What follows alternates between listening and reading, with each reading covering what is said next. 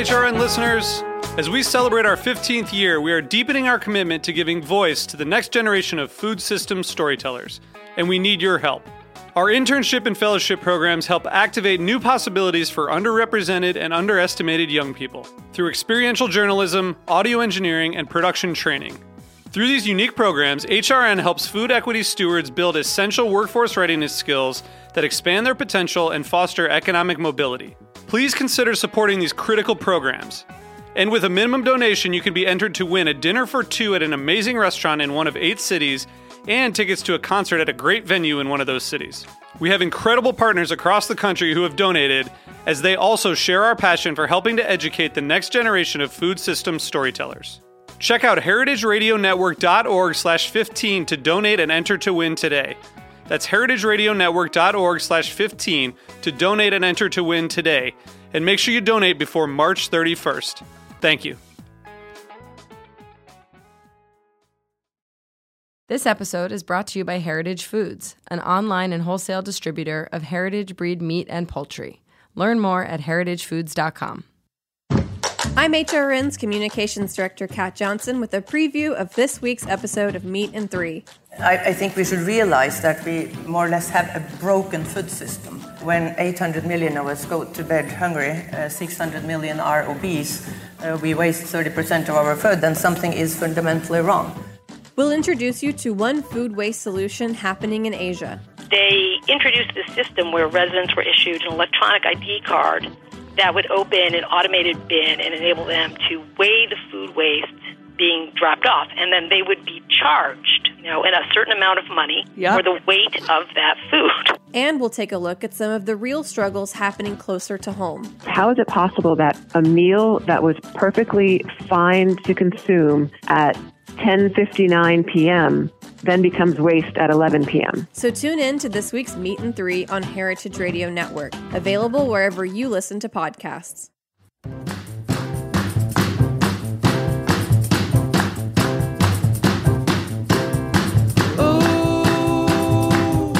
I like the way you do. Hey, hey, you're listening to Eat Your Words on Heritage Radio Network. It's fall today. It's feeling crisp and it's beautiful, beautiful fall day. Um, we're here at the home of, of Heritage Radio Network at Roberta's Pizza in Brooklyn. And I'm your host, as usual, Cathy Erway. So, um, we're talking about Scandinavian food. Um, this is a cuisine that has been in the spotlight ever since a little restaurant named Noma was be- named the best restaurant in the world. And I think it's safe to say that the culture of Scandinavian countries has been trickling into the mainstream more and more. Um, there's concepts like the Danish word hygge, which roughly translates to coziness, and I hope I'm saying that right, hygge. Um, and then there's the the concept of fika or tradition of fika, which is a Swedish daytime coffee break. But what about Norway? Its food, its culture, its people, its buzz phrases. and uh, so I'm really glad that um, joining me to talk about all that and more is none other than one of the most prominent voices um, in Norwegian food today. She is the author of North Wild Kitchen, her blog, award winning blog. Um, it was named the best blog of the year by Editor's Choice um, by Saveur Magazine in 2016. And she now has a book called North Wild Kitchen. So it is Norwegian food blogger, author, and um, all around wonderful chef. It is Nevada Berg. Hi, Nevada. Hi, Cathy. Thanks for having me. Well, thank you so much for joining. What time is it there in Norway? It's seven o'clock right now. Okay, so almost dinner time. So, thank. It actually passed. That's an interesting cultural no. thing. Is that in Norway we eat dinner much earlier, probably mm. around four thirty-five.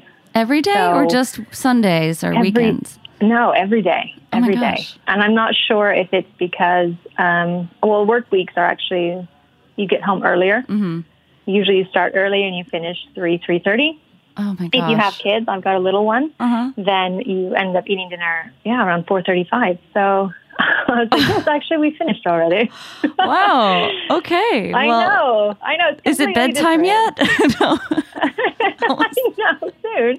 Really? Okay, well, it's actually it's actually really dark right now. Um, of course, it stays light until midnight or past midnight in the summer, but now it's getting darker and darker. So it's dark and it feels like it's bedtime, but it's not. Okay, no, don't so- worry. We don't we don't go to bed too early. Right. But it's a changing seasons right now too, um, with the fall sort of in full swing now.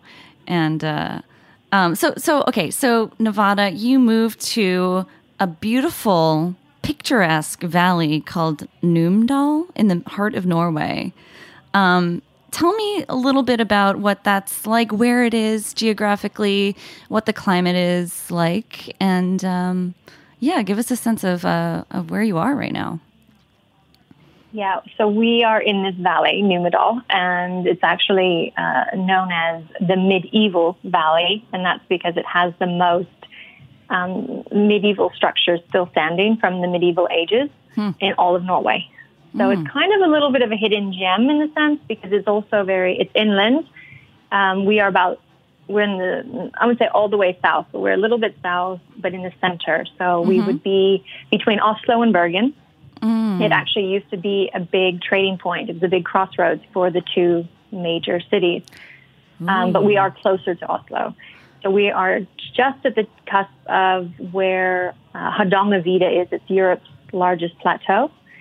And then, so we kind of come down from this plateau where, say, the reindeer would be running. And then you come down a little bit. And then we're right here in this little mountainous valley. Uh, there's 1,400 people that live in, uh, they would call it a village. Uh, Okay. It wouldn't even be a town. and it's, it is picturesque. It's great, actually great weather. We have all four seasons, so we can get a lot of snow in the winter, but we can have a really lovely summer. Oh, it's not as rainy as, say, Bergen would be. Bergen is known for the rain. Okay. So it's mild temperate and it's, you know, just it's just stunning. For me, I love the mountains. I'm from originally from Salt Lake City in Utah. My family's from Colorado, so the mountains are kind of in our in our blood a bit. Wow. So I do feel quite at home here. Uh, have you read uh, Growth of the Soil by Knut Hamsun? A classic sort of Norwegian novel about, I guess, making do on the land in Norway.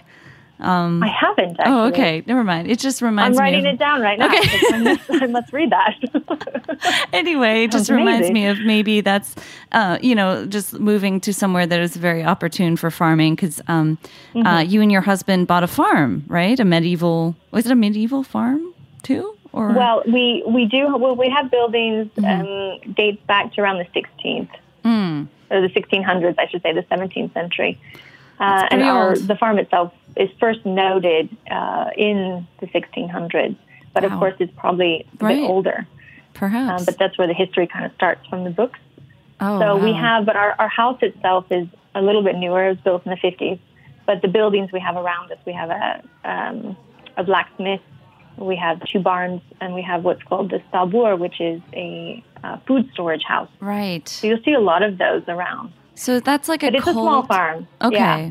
Tell me about this cellar. So it's like an outdoors, um, outside of the main building of the house. That is right, a separate sort of standing um, storage, like closet, I guess. Um, yeah, well, it's a, it would be a, it would be a proper house, if you will. It's Mm. Okay. um, it sits up on four legs. It's above the ground. That was to prevent any mice from coming in because Mm-hmm. the it's really big wooden log structures. It's Mm-hmm. a special form that they would use to build it, and so it has a bit of holes through it because it needed to air through. You would dry. You would hang your cured meats there, your fish, your flatbread, Mm-hmm. anything that you would need to store throughout the winter would be in there. So it's usually it, it could be one story, but it's usually two story. Could even be three stories.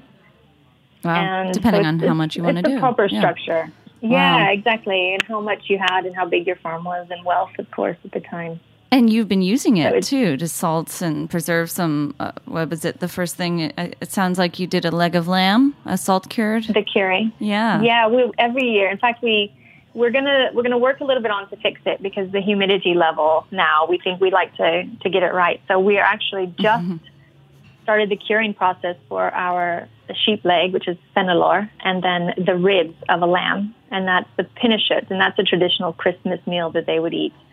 I would say about mo- half of Norway would eat. And so we've actually got it. We we do have a basement, so it's actually hanging when you walk in the door. We just have a bunch of there's like two legs and four lamb ribs just hanging from the ceiling, and they're my going to be there, you know, for the next two months. So Oh my goodness. I would be so I would be very worried myself about like ruining some perfectly good lamb legs or ribs. Um, how did you is this something that you ever did growing up in Salt Lake City or is it, did you have to, you know, learn when you came to Norway? I, I definitely learned it from when we came. I, I've never done any anything sort of like this before, but um, my husband's family is actually where they kind of introduced it to me. We've been married now for 13 years, and uh, so I met his family. That was about 14 years ago. And they're all Norwegian. And I remember right? for the Yeah. Mm-hmm. they're all Norwegian. They're they're they're from Bergen, so they live in Bergen. And we went there for the first time. It was for the first Christmas, and it, that's what they typically eat on the the west coast anyway. Is is this pinnekjøtt, these cured lamb ribs. So he had his dad makes them by himself every year. Mm-hmm. So uh, they were just hanging, and you could walk down the hallway, and you'd be like, "What's that smell?" you know, and you're like, "Oh, it's just lamb ribs that have been curing for you know for about eight weeks now." And and then you know, so he kind of taught us how to do it, and and I think it's really it's not so hard. It kind of seems a bit like, oh, maybe that seems too difficult, or I have to get it just right. And the truth is, because it's a curing process, because you're using the salts and uh, to kind of work into the meat. As long as you have a, a, the right temperature and you kind of keep an eye on it, and the humidity is low, then you know you can just let it hang and you can forget about it for the most part, and then go to it. So it's actually really simple. You just have to do it. Dive Okay. into it. Wow. Um, I love You'll that. have to try it. Yeah. Well, you, it sounds like you're sharing all these, you know, family recipes, um, recipes passed down through generations um, that are, you know, you're sharing this through your blog and now your book in a way that it's accessible to to anyone who wants to give this a try throughout your own sort of on the, you know, learning in the moment. Um, as you go along your journey. So it's it's really it's really um, wonderful that you're sharing that. And um, you write in the beginning, you write, uh, the more I study about Norway's food culture, the more I grasp its simultaneous simplicity and complexity. Tell me a little bit about what you mean about that, and what what are these dueling um, sort of values? Yeah, I think you know, kind of when when you take a, a food culture for face value, mm-hmm. you really can find something that's quite simple about it. You know, you can see that there are recipes that have been passed down, and yes, it's the things that maybe people associate with it already, such as lefse, and and you see that that the process of making certain things is quite simple and that it's just what it's always been. But then there is the complexity of, of dishes that, you know, maybe that are Norwegian, but yet at the same time they're not Norwegian and where they've come from and, Uh-huh. and their roots and the evolution that the food culture has taken on. For example, uh, the national dish in Norway is fårikål, which is basically lamb and cabbage. So it's a layer of wait. lamb and cabbage into. Sorry, Oh, say that again. fårikål. Fårikål. Okay, got it. Fårikål. Mm-hmm.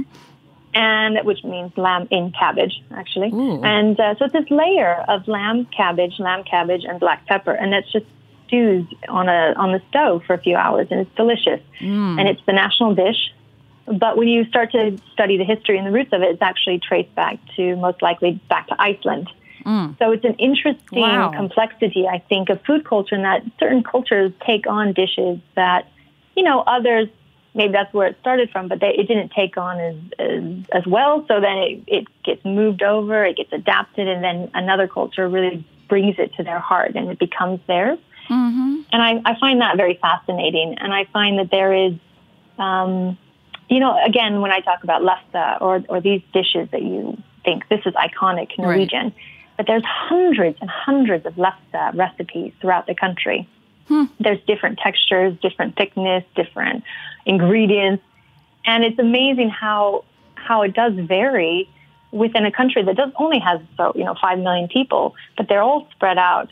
And you think from next door neighbor to neighbor, it wouldn't be so different, but it is. And so I think there's this history, there's this culture, there's you know, wars, there's religion, there's all these elements that have played a role in shaping the food culture to make it what it is today. And of course, it continues to change because of everything else that's happening. Mm-hmm. So it's a it's simple and yet at the same time, as I was trying to explain, a, com- a complexity as well. But that's what's fascinating about any yeah. food culture. And not to mention mountains in between these small villages and um, who knows, rivers, fjords, and so forth that are that are yeah. keeping everyone in, in their own sort of traditions a little bit. Um, I, I, think that's that's really wonderful that you're sharing that. Do you think that um, most Norwegians know that you know a certain dish came from Iceland or I don't know um, all these like sort of backstories and histories of these iconic dishes? You know, I would I, I would probably say it's just like anywhere where you know you, you get so used to growing up in something that you don't necessarily look Mm-hmm. behind it. You don't need to understand why. You just kind of go with it because it's always been that way. Mm-hmm. Whereas it's easy for me coming from an outsider's point of view. Because number one, I'm fascinated by history and culture and mm-hmm. I'm looking for it. So it's easy for me to find these answers. Whereas I, I don't think normally you would spend as much time trying to understand the history behind the dish, even though it's very interesting. Um, but I know that if I was to look at where I come from, I probably wouldn't have spent yeah. near as right, much right. time or, yeah. or have the knowledge for it. But I think that's just right. That's anywhere you go. Something about being immersed. Hopefully, I, yeah. But, mm-hmm. yeah, and I do feel that when I do, if I, I always try every recipe that I put out, I try to involve the history behind it or or the yeah. story that goes with it because there's so much more to just the plate itself. And I, I do get the feedback that people are, are they love reading about it. They love understanding more about what it is, and so it, that's nice. That's nice to hear that people enjoy that part yeah. of it. And I love cookbooks that do that. So I really, really appreciate your cookbook. And um, I love that you don't shy away from these really traditional recipes, too, even though, you know, as you admit, we live in a global food supply these days where we have an yeah. abundance of ingredients at our disposal, not to mention refrigeration. Yet you still have recipes for how to preserve lamb, you know, cured lamb leg, for instance, hot smoked mackerel. You, um, and for many of Norwegians perhaps reading this, this is like nostalgic, but for myself in a concrete jungle, I find this excitingly new. For instance, you know, taking um, what what did you write? You had um, a fish cooked on a stone over a hot fire in the middle of the forest. That flavor is um, something that that sounds pretty new to me, but um, yeah, what can we learn about you know sharing these older traditions and and keeping them going? Yeah, I, I think it's so important. It's so valuable, uh, and you you learn something new because when we have that knowledge, I think we can create even more. We can be inspired to do more as well. Mm-hmm. And it's important that we have these because you know, this is where the food really comes from. If you understand preservation, curing, and you know, you can do so much more. You have so much more just knowledge in your culinary, you know, background than if you don't know it. And mm-hmm. I think it, you know, it, it belongs to the food culture. This has shaped the food culture. It's such an ingrained part of it that you can't overlook it. And at the same time, what I try to do is I, I balance it out with the traditions and then using just Norwegian ingredients in maybe a little bit more creative ways or fun ways. That's my challenge to mm-hmm. myself is to, you know, try to think about what grows here, what's natural here, and then create from that. So you get a bit of both because I think they're they're both really important. They both shape how we look at the food. The food is changing, but at the same time, it still stays the same. And there's something about when something just carries on and it keeps mm. to the culture. And there's so much change in the world. There's so many new things coming in. We have access to everything now that it's nice to still have those things that, you know, we're, we're a part of the culture and then they remain and they're being passed down because it is something about having something that is yours, mm-hmm. that is you belongs to this place that you can keep sharing mm-hmm. with the younger generation. And of course, those skills come in handy, being able to cook over a fire, know how to even cook a fire mm-hmm. so that you're not stranded and you, you can't sit there and think, ooh, you know, what do I do now? Because I'm only used to shopping at the grocery store. I just think there's, there, you know, there, and as, as great as that is, I mean, it's nice to have these skills that you might come in handy one day. Yeah. And if they don't come in handy, they're really fun. That's how, you know, that's how we all started eating out in the first place was over fire. And there's a community aspect to it as well. And the sharing between each other that happens when you make food by, by hand Mm-hmm. instead of relying on flavors and things from everywhere else. It's, it's what can you make? And uh, it's a lot of love that goes into that, a lot of love that's been made to help preserve these things. Absolutely, and it sounds it sounds really really tasty too. So I want to talk um, more about some of your really really creative and interesting and traditional recipes um, just after a quick little commercial break, and we'll be right back.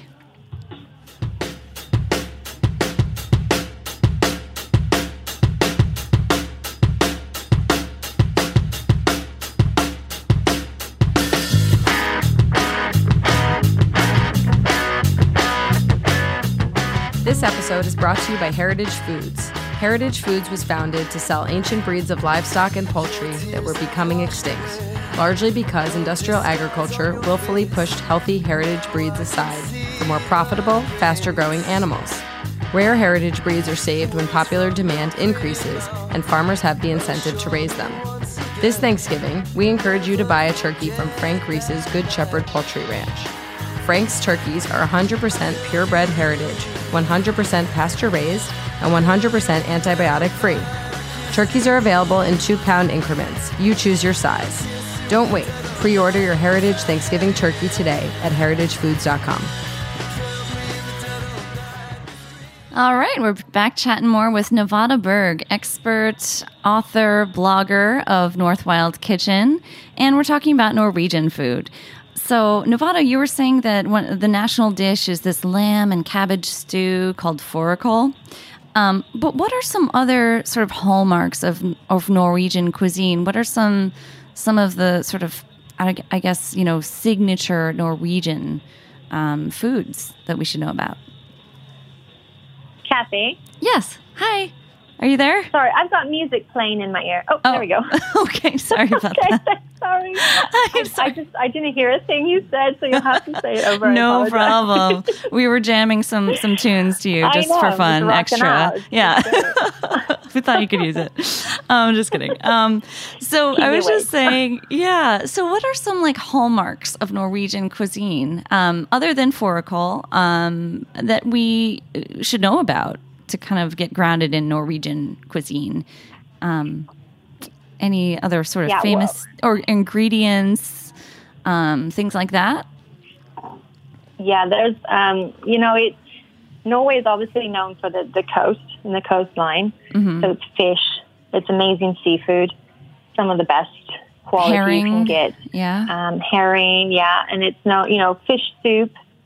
I'd say fish soup. cakes, Fiskekaken. fiskesuppe, Uh-huh. yeah, fiskakaka, and you know, we have um, my, one of my favorites on the coast is bacalhau, which is the which is actually the, the Portuguese and Spanish word Mm, yeah. for for the dried fish, dried and salted fish. But um, it's become Yeah. uh, in Kristiansund, it's it's like the dish, and it's just what they adopted in, in during the the trade when the That's Spanish amazing. came over. And so it, I know, which is really interesting because it's you know tomatoes and oil, olive oil, and it's Okay. you know red peppers, and it's just uh, it's a it's a delicious dish, but it's very much become you know a Norwegian dish. Mm-hmm.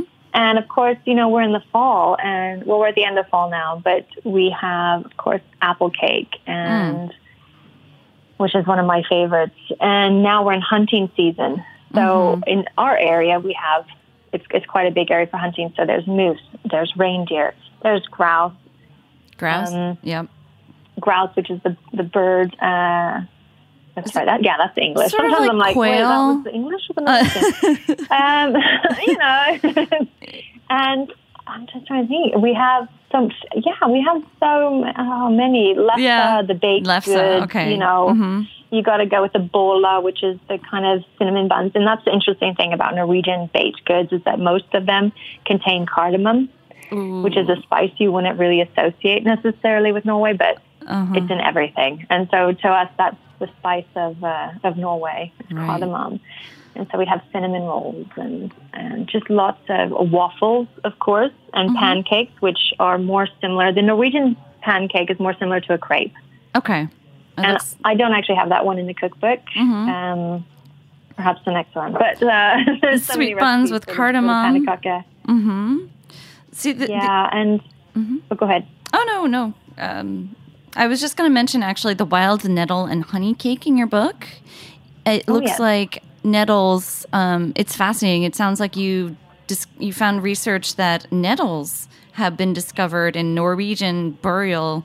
You know, uh, uh, Norwegian Viking burial ships from around 800 AD or so. So they were eating nettles since Yeah, a they long were, They time. were eating it, and and they're using it for their clothing because the fibers of nettle is really strong. Okay. So instead of having cotton, you would use nettle as well to to um, create clothing. And nettle is amazing because it actually is one of those things where yes, you can eat it, you can make clothing out of it. It can be a fertilizer for your garden.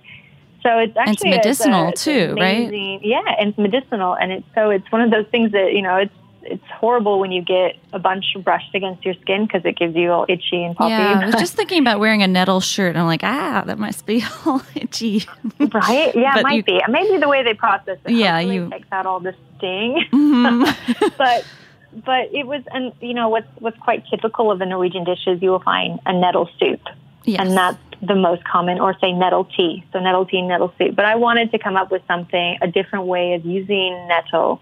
so that's your and we own have a lot of honey. Huh. Awesome. Yeah, so this is my own creation, and it was you know we have a lot of bees and hun- local honey around, and so it just kind of I thought, oh, wouldn't it be fun if we did something sweet with nettle instead of it always being savory? I love that Uh, you so I- mashed it up. Yeah. Go on. Yeah, and so yeah, honey and nettle is, is, is delicious, and that's why I also have the mini nettle pavlovas Mm. because I again wanted to kind of play off of a bit of that sweet, like something you wouldn't expect nettle to be in. Mm-hmm. Um, but it's so diverse; it's such a diverse superfood. So, So, so those are kind of the fun innovations. uh, yeah, and, and I love that you know it makes a cake a little bit more nutritious too. You just kind of hide the greens in there, right in the cake batter. Yeah, Um, exactly. Abs- it looks great. Um, also, you have Norwegian meatballs in here with a creamed cabbage side dish, which also looks Yes, delicious. Um, are the meatballs similar to the Swedish meatballs um, we've all had at IKEA? and um, right. Are, are they the same or what's the story? They're they're a bit, uh, you know, they're a little bit different. And Mm-hmm. the Norwegian will tell you, and the Swedish person will they'll say, yes, there's the difference. And Mhm. I I would say that the Norwegian meatball is larger. The Okay. Swedish ones are quite small. They're quite condensed. They're in that you know that brown gravy, yes. and the Norwegian ones tend to be much bigger, and they are as well cooked into a brown sauce. But okay. Um, and they're both they're both served with with the lingonberry. I think it's still kind of a traditional. I'm not sure if the Swedish do creamed cabbage. It's it's either served with creamed cabbage Mm. Or with that. the creamed um, pea. So I'm not sure if they they do that, but it is different. It's a little different. It'd be interesting to do kind of a bit of a taste off. I want to really try the that. two. Yeah. Yeah. I definitely want to try the creamed cabbage too. That sounds like a fun new way of doing it. Um, for me at least. Um, so you also No, have is. Oh, awesome. You also have this like twisted okay, this is I need to do this on my next camping or anytime there's a bonfire. You took some bread dough, some yeast risen bread dough, and twisted it around a stick and then put it directly on the fire to make a twisted bread with carrots and oats over a fire. So this is a common thing. Pina pina brod. It, yeah, yeah, pin, pinnabitted. Um, yeah, it is. It is. It's a. It's it's very normal. It's very typical. Um, the carrot and the oats is kind of my throwing in there. Okay. uh, something a bit different. But no, it's very normal. You can also cover it with, like, they'll do cover it with cinnamon and sugar. So it becomes more of a sweet bread as a dessert. But it's a really great thing because it can be quite versatile. Once you just have the basic dough, Yeah. you can add in different flavors. You can make it savory or sweet. You can My dip it into first- things. Th- thought is can I make like a stromboli in there and you know with like pepperoni and cheese and Definitely. okay. and I think you should, and, and that's kind of like my hope with the cookbook is because there are ingredients in here that might not be available in everyone's um, area. hmm The idea is that yes, there, I, I do provide substitutes. But at the same time, I want to inspire people because that's how we we should cook. We should look at something and think, oh, okay, maybe I could fill it with that. That would be really great. Or, oh, I don't have that ingredient, but I do have this that's growing local. So I would hope people would look around what they have and kind of their own taste and just be inspired and think, oh, I'm going to make it, but I'm, I can make it my own way too. Mm-hmm. Can we, for instance, what would you suggest we substitute for reindeer? Um, for reindeer, you know, if you can get any other Venison. type of like a, another type of uh, could be oh, I'm trying to think now moose or elk.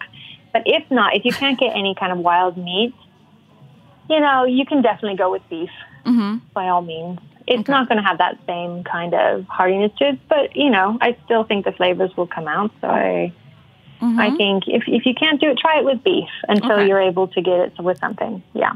Uh, yeah, I'm gonna definitely. I mean, all these dishes like the hearty stews and you know stuffed cabbage here you have it just looks so tempting, and I'm sure you know it's it's about the little things like the the berries that are there and you know featured here and there, the herbs that are used, like as you mentioned. So I'm I'm I'm sure it'll be a kind of new taste sense. Anyway, and um, we're running out of time, but I want to talk about this rømmegrøt ice cream that you have. It looks so beautiful. Yeah, this is um, this is it's it's quite it's quite a fun dish actually. This is it's it's um it's my take on and the name of it is it's rømmegrøt, which is Okay. a sour cream porridge. Obviously, I can't speak Norwegian. Don't worry, don't worry. Yeah, I still can't get Norwegian words right. So it's, no, don't worry. Um, anyway, so it, rømmegrøt is a it's porridge. It's made of um, sorry sour cream and um, basically flour, and you kind of stir it up, and you add a bit of milk in there, and you just stir it, stir it until it becomes this really beautiful porridge, and and the the fat content is really high in the sour cream here, so um, butter rises to the top, and then you pour that on the top when you serve it with cinnamon and sugar. Okay. And of course, I have that recipe in here as well. Mm-hmm. But it's traditionally linked with the summer high holidays, which would be midsummer. And then there's like two other um, religious high holidays in July. And it was really hot. And there was one time when I thought, I just don't want to make rømmegrøt, to be honest. Okay. And yeah. so, and I thought, well, what can I do? You know, what? How can I play on that? And it was hot, and I thought, well, let's do ice cream because you know it's to, it's a great time of year, and everyone's eating ice cream. And my first memory of ice cream in Norway was when I was in Bergen with my husband's family, and we're waiting in line, and they take this kind of soft serve ice cream in the cone, and what they do is they dip it into uh, like a chocolate powder, which is kind of like chocolate milk, like the powder and they just covered it. And I'd never seen that before. And I thought that's Yeah. really fascinating. So I kind of connected that memory and thought how fun it would be to then take a, a sour cream based ice cream, which is the rømmegrøt, Yeah. put it in the cone, and then sprinkle the cinnamon and the sugar all, all over. over the top of it. And also, what you tend to serve it with when you're when you're at the summer farm. That's kind of during the summer, of course, when the dish is mainly in its high season. You'll serve it with this dried sheep leg, the one that we're we talked about earlier, Mm. and it's kind of cut and it's cured, so it's a cured sheep leg. And they would serve it alongside it. So I thought, oh well, to kind of play on that as well, you could fry, cut a few pieces up, fry them so they're kind of crispy, Ooh. and top it on the ice cream as well. So then you get Salty the complete sweet. Yeah. rømmegrøt meal in one. That's and so cool. it's just yeah, so it's, it's my play on um, if it's summer and it's hot and you're like, oh, I really don't feel like a hot bowl of uh, sour cream porridge. Maybe I can do that. Yes, instead of a hot porridge, sweet porridge, it's a cold, Yeah. creamy dessert. I love it. yes, yes, Um, that is and it's just- very good. It's a really great example of, um, you know, taking these older traditions and making them something that you like in a little bit of a new way. And uh, I, I love that you've done this so lovingly throughout this book. Um, so I guess that's about all the time we have for today, but I can't wait to tell more people about this book, share it around. Um, it is just out from Thank you. Prestel, North Wild Kitchen. And Nevada, thank you so much for talking to us today. Yeah, thank you so much. It was such a pleasure. Awesome. So thanks everyone at Heritage. We'll see you next week on Eat Your Words.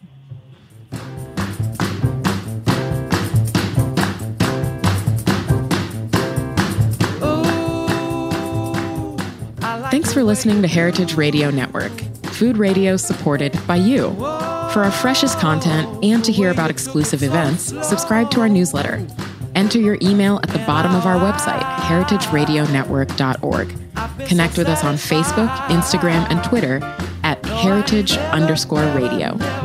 Heritage Radio Network is a nonprofit organization driving conversations to make the world a better, fairer, more delicious place. And we couldn't do it without support from listeners like you. Want to be a part of the food world's most innovative community? Rate the shows you like, tell your friends, and please join our community by becoming a member. Just click on the beating heart at the top right of our homepage. Thanks for listening.